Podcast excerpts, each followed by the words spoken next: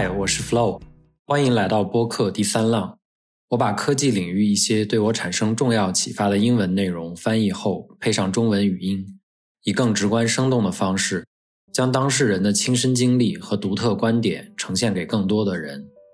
我希望无论是科技爱好者，还是对新事物充满好奇的朋友，都能在第三浪获得价值和找到灵感。David Stein 在二零二四年二月七日他的节目《Money for the Rest of Us》第四百六十五期中，深入探讨了如何将投资中的遗憾转化为资产。他通过分享个人和会员的投资经历，分析了认知偏误对投资决策的影响，比如损失厌恶和事后诸葛亮对投资决策的影响，并提出了五种策略来管理这些遗憾。这些策略包括最小化最大遗憾、保持正确的视角、从经历中学习、调整投资规模期望，以及区分市场中的信号与噪声。节目中还提到了行为经济学家的一些研究以及一些投资工具，比如 Vanguard ETF。此外，David 还分享了他个人无为的生活哲学和投资理念。每次听完这些人物的对话，我都会感叹：从后视镜回看人们的观点，总是能得到新的启发。本期播客的英文原声对谈人物的背景信息，播客中提到的人物和概念，我都放在了播客详情页 show notes 里。尽管有 AI 的辅助，但是翻译和校对，再到配音，还是花了大量的时间。如果你喜欢第三浪，请确保你的朋友也能听到。现在。就请欣赏这场精彩的对话吧。欢迎来到大众理财，这是一档关于理解金钱、投资技巧以及如何摆脱金钱烦恼、从容生活的个人理财节目。我是您的主持人 David Stein。今天是第四百六十五集，我们的主题是将投资悔恨的经历转化为资产增长。本期我们将分享五种策略，帮助您在大众理财节目中掌控投资情绪。并介绍我们的高级会员社区。我们最近在会员论坛上讨论了遗憾这一话题。有会员分享，他非常珍视我们在节目中如何探讨更有效管理投资情绪的内容。他谈到对自己容易产生的遗憾感到头疼，尤其是回想起两千年跟随经纪人投身互联网泡沫时期遭受的巨大损失。许多人都在互联网泡沫破灭时损失了资金，而这位会员特别遗憾的是。没有选择投资出租房产，而是在泡沫破灭时失去了这部分资金。目前困扰他的另一个遗憾是，在某年十月，当他注意到三十期国债的收益率自二零零七年以来首次超过百分之五，他决定大量出售自己投资组合中的债券，转而投资于 Vanguard 长期债券 ETF BLV，从中获得了约百分之十六的收益。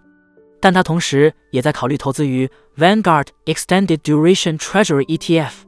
该 ETF 具有更长的利率敏感期，其在同一时间段内的回报率超过了百分之二十。这个未做出的决定让他感到遗憾。这只是关于遗憾的众多例子中的一个。我还会分享一些自己在投资过程中的遗憾经历。然而，要想有效处理遗憾，首先我们需要明白，作为人，感受遗憾是我们与生俱来的情感反应，这是不可避免的。我们内心深处的一些认知偏误助长了对遗憾的感受。这些偏误的研究主要由丹尼尔·卡尼曼、阿莫斯·特沃斯基和理查德·塞勒等人在行为经济学、行为金融学及决策理论领域开展。他们揭示了许多此类偏误，其中最核心的是损失厌恶。我们对损失的痛苦远大于同等收益带来的快乐。举例来说，损失十万美元远比赚得十万美元感觉糟糕。我自己也深有体会，对我的书或播客的一条负面评论。总是比正面评论印象深刻的多，久久难忘。同样，当我们错失赚钱的机会时，尽管没有实际亏损，但那种错失之痛感觉上却如同亏损一般，有时甚至更甚。比如，一位会员分享了他的一个投资案例：虽然获得了百分之十六的回报，但若选择了另一个产品，回报本可达到百分之二十以上。这种潜在的更高收益未能实现，给他带来的失落感。竟然超过了实际获得的百分之十六收益带来的满足感，这正是损失厌恶的体现。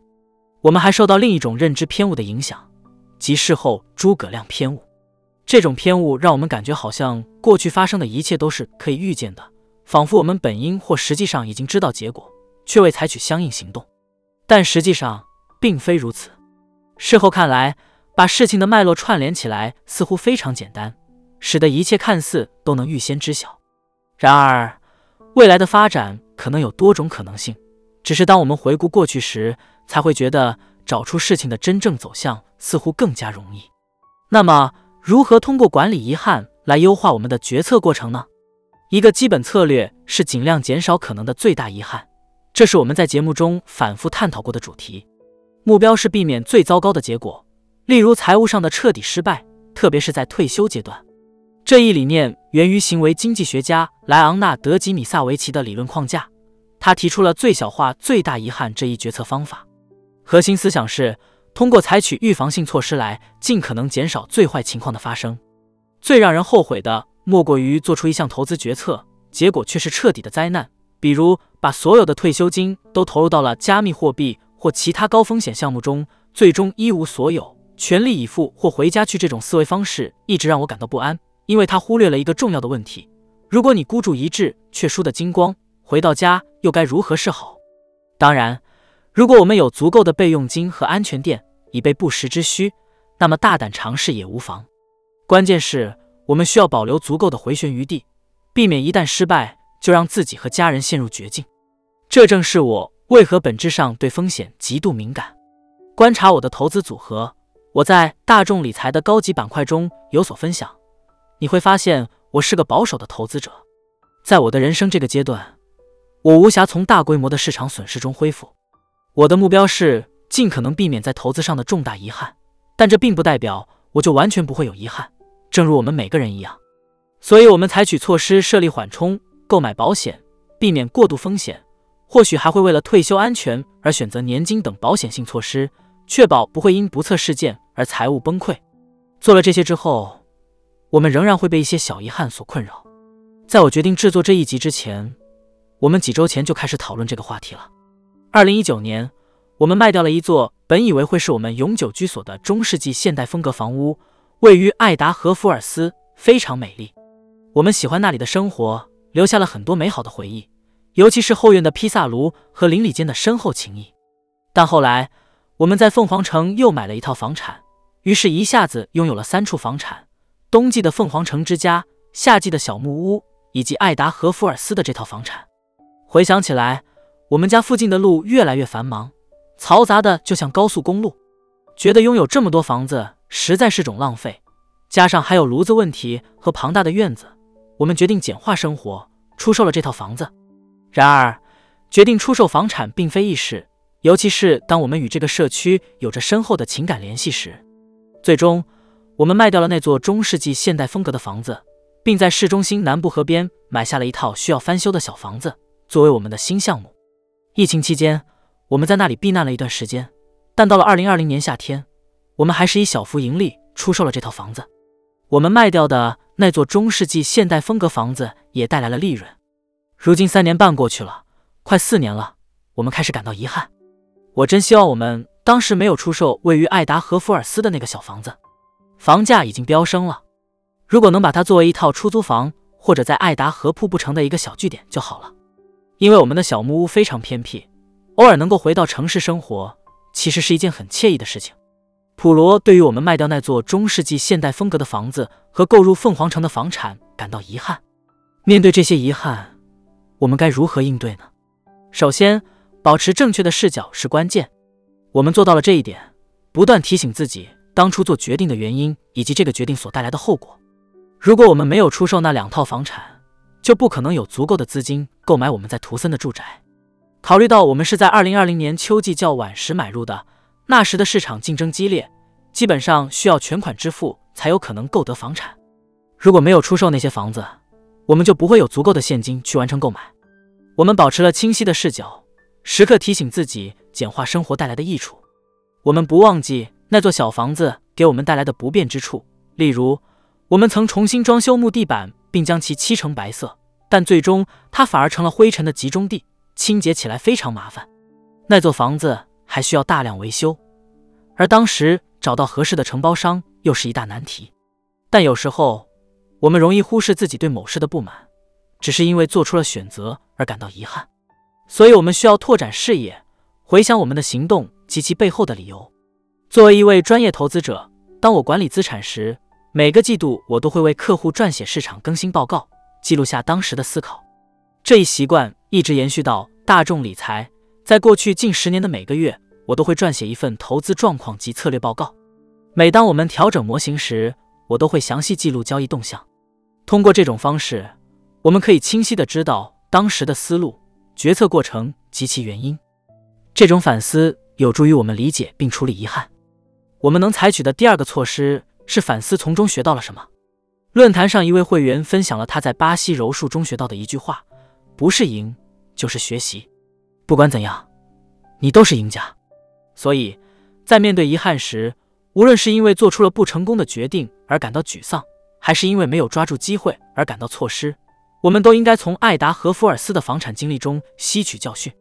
拉普罗和我重新审视了我们经常讨论的一个概念，我在节目上也有提及，即无为。这是道教的核心哲学，源于中国古代的智慧，其精髓在于通过非干预来达成目的。这并不意味着我们完全不采取行动，而是强调在行动中保持耐心，等待最佳时机，避免强制推进事情。在决定出售那套房产之前，我们本应更加耐心的等待。我们决定的太快了，仅仅一个月就急于出售。或许我们应该给自己两个月的时间，不急于求成。假期时，我们在墨西哥旅行。这件事让我想起了无为的概念。我们当时在一个小镇，靠近警察边界，那里正在建设环绕尤卡坦半岛的玛雅火车线路。整个小镇异常忙碌，到处都是建筑工地。由于他们在施工挖掘、安装下水道，许多道路被封闭了。我本来只是想取点钱而已。在第一个 ATM 机遇到卡无法使用的问题后，我转向第二个 ATM。我试图绕过单行道和封路，穿过人群，费了大约十分钟试图接近 ATM 机。最终，我决定没必要非去不可。今天不用强行取款了，有时就是要耐心等待适当的时机。第二天，随着旅程的继续，我开始担忧自己的现金是否足够。这种担心源自我过去旅行时的一些经历。我对于身无分文、无处取款的情况有着近乎强迫性的恐惧。甚至曾因此在日本遭遇过困境，但幸运的是，第二天我们顺利找到了 ATM，问题得以解决。这一切都得益于耐心等待。这正是艾达和福尔斯的房产经历教会我们的。管理遗憾的第三个方法是提醒自己，所经历的只是众多可能中的一条路径，还有许多其他的可能性。以我们投资长期债券 ETF 为例，便可见一斑。我们常因为事后诸葛亮偏误而受困，回头看去，似乎利率下降是注定的。自二零零七年起，三十年期国债的收益率就未曾超过百分之五。但我有记录，我清楚自己在二零二三年九月和十月的思考，因为我们专门录制了一期播客，第四百四十八集《利率的下一步动向》，讨论了这个问题。当时，十年期国债收益率为百分之四点三五。三十年期国债收益率为百分之四点四。我提到，当我们后退一步，审视利率的未来走向，如果出现更多创新、生产效率提高和经济快速增长，伴随着充足的就业机会，我们可能会见到实际利率和中性利率的上升。而通胀由于没有产能限制，保持在适度水平，我们基本处于经济均衡。这便是实际利率和名义利率上升的一条可能路径。如果情况相反，即创新减少，人口减少，生产效率下降，经济增长放缓，则实际利率可能会下降。但考虑到高国债和庞大的债务在融资需求，这些因素可能会推动利率向相反方向变动。谈及不确定性，我对利率在二零二三年秋天会下跌并没有把握。我们在几期节目中探讨了影响利率的多种因素。期限溢价这个概念，它在九月到十月期间刚开始出现正值。但如果市场参与者突然因国家债务而产生恐慌，这个数字可能会进一步飙升至百分之二至百分之三。毕竟，市场往往受到各种故事的驱动。如果国家债务问题突然成为焦点，加之对央行信誉的质疑，利率可能会从当时或目前的水平大幅上升。回到九月份，我讲到了当时我们对利率的了解以及市场状况，并提到了我们当时有机会锁定收益率。但到了二零二三年十月二十五日，在发布货币的价格这一集时，三十年期国债的收益率已攀升至百分之五点零九，十年期则为百分之四点九五。在探讨利率可能保持高位的因素时，我提到了一个不确定性，即资本项目投资需要多少资金，如人工智能或军事支出等地缘政治因素。全球的军事冲突可能促使各国政府增加军事预算，通过借贷来实现，这可能对利率构成上行压力。此外，将生产线从海外迁回国内的趋势，对新工厂的投资以及绿色能源、能源转型和电池技术的投资，都是可能增加借贷需求、推高实际利率的因素。现在到了二零二四年二月，十年期国债收益率降至百分之四点一五，三十年期则为百分之四点三五。与二零二三年九月相仿，但低于十月的水平。这位会员因为抓住了这一波百分之十六的收益而锁定了利率，确实值得自我肯定。就像我当时一样，其他人通过投资获得了收益，市场总是在变化，总有其他方法可以赚更多的钱，总有我们错过的投资机会。重要的是认识到，这只是众多可能中的一种发展路径，情况完全可能相反，利率可能会进一步上涨。回顾历史，从一九七零年代末到二零零七年，三十年期国债收益率大部分时间都超过百分之五，很多时候甚至超过百分之八。我们本可以经历那样的市场环境，期限溢价本可以继续保持正值甚至更高，但实际上利率略有下降，并未大幅变动。如果你在今年年初投资了三十年期国债，那么到目前为止。那些债券基金的表现大概下跌了百分之四到百分之七，这引出了我们接下来要讨论的话题：区分信号与噪声。为了更好的处理遗憾，第四个策略是减少我们对某个错过的投资机会的过度关注。我们需要问自己：如果没有错过，我们真的准备投入多少，又能持有多久呢？我们论坛上的一名会员分享了他的比特币经历。他在比特币起步阶段就开始投资，但最终选择了退出。他偶尔会想，如果当时坚持持有会怎样？但同时，他也意识到，即便没有卖出，他也可能不会等到比特币大幅上涨就已经抛售了。有时，我回想起自己对比特币的选择，仍感到遗憾。二零一二年，我本想以每枚四十美元的价格购买比特币，却因不够信任而未能成交。尝试数周向 montgox 交易所转账，始终感到不安，最终放弃。直至二零一五年四月。我才以每枚二百美元的价格买入比特币，价格已是之前的五倍。但由于缺乏信心，我仅投入了少量资金，并在二零一六年一月卖出了大部分，每周仅能卖出三千美元的比特币。如今，这些比特币的价值已超过三十万美元。我们本能用那笔钱做些什么？但即便如此，我是否真的会持有不动呢？即便在二零一七年又买入了一些比特币，也只是在价格上涨时偶尔卖出。我意识到自己不适合持有超过百分之六至百分之七的加密货币资产，一旦超过，我就会选择卖出。这意味着我不太可能因为长期持有而成为加密货币的百万富翁。这让我思考到缩小规模的重要性。在交易学院，许多老师夸耀自己的交易技巧，却从不透露交易金额的大小。实际上，用小额资金交易远比大额资金来的简单。大额资金会让我们的情绪更加受影响。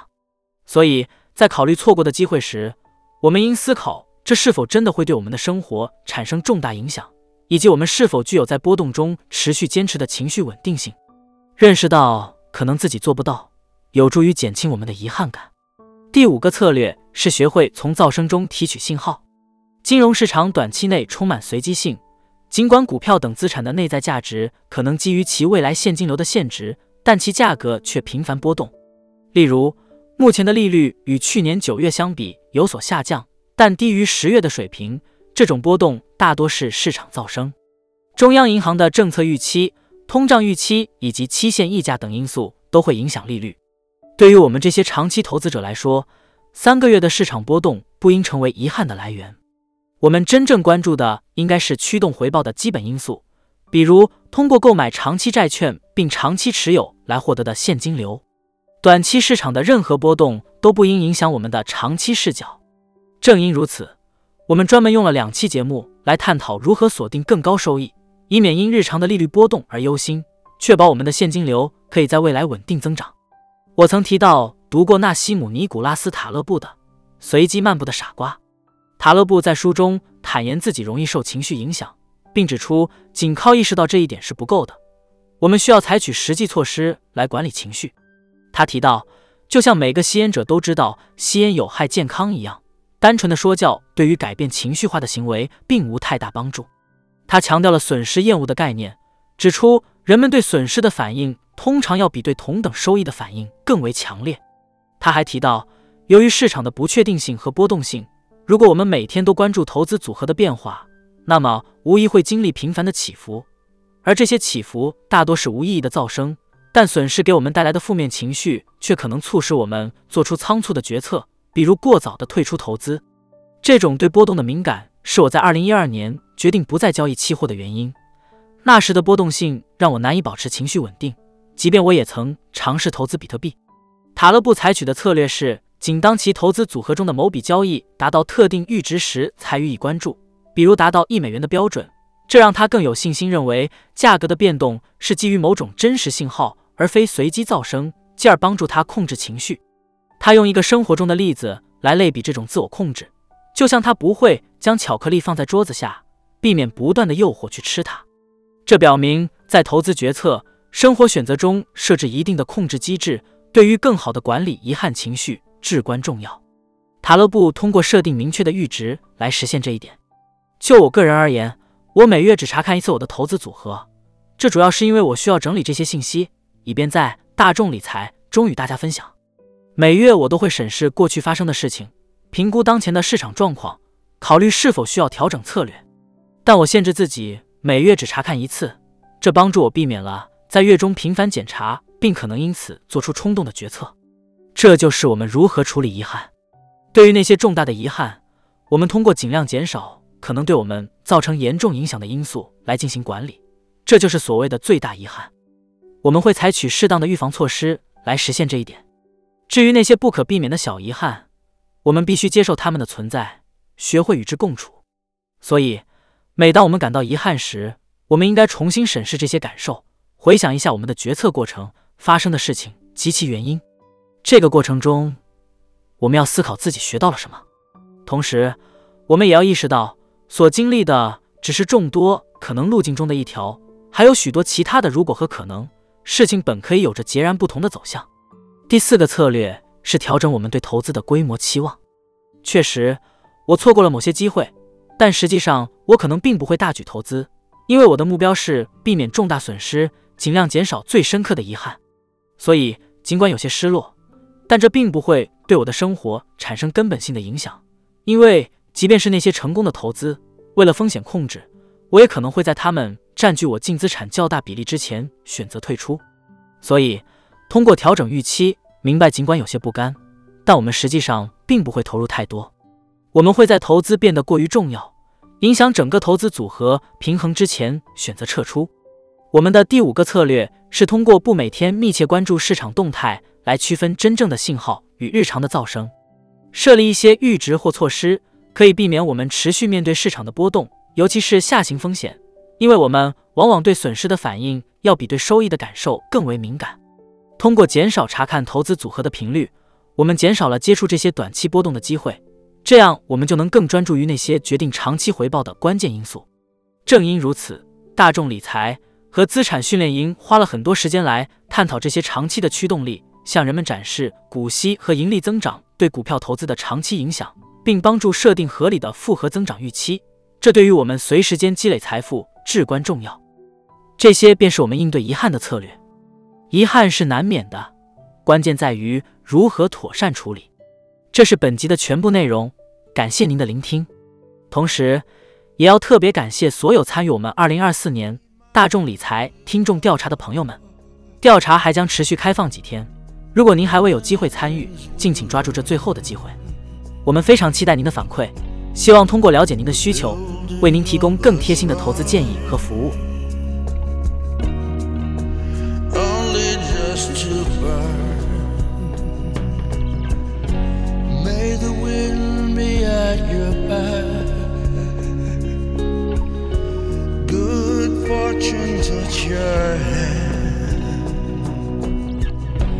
May the cards lay out a string.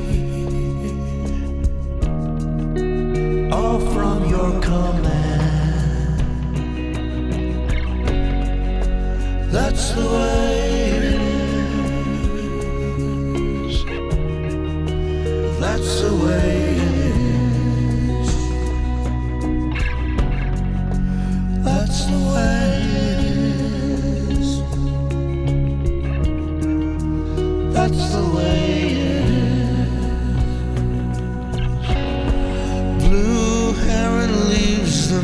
northern sky.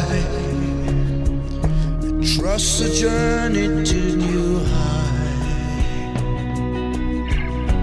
What's the meaning of the scar? If we don't learn how to heal, should we ever be apart?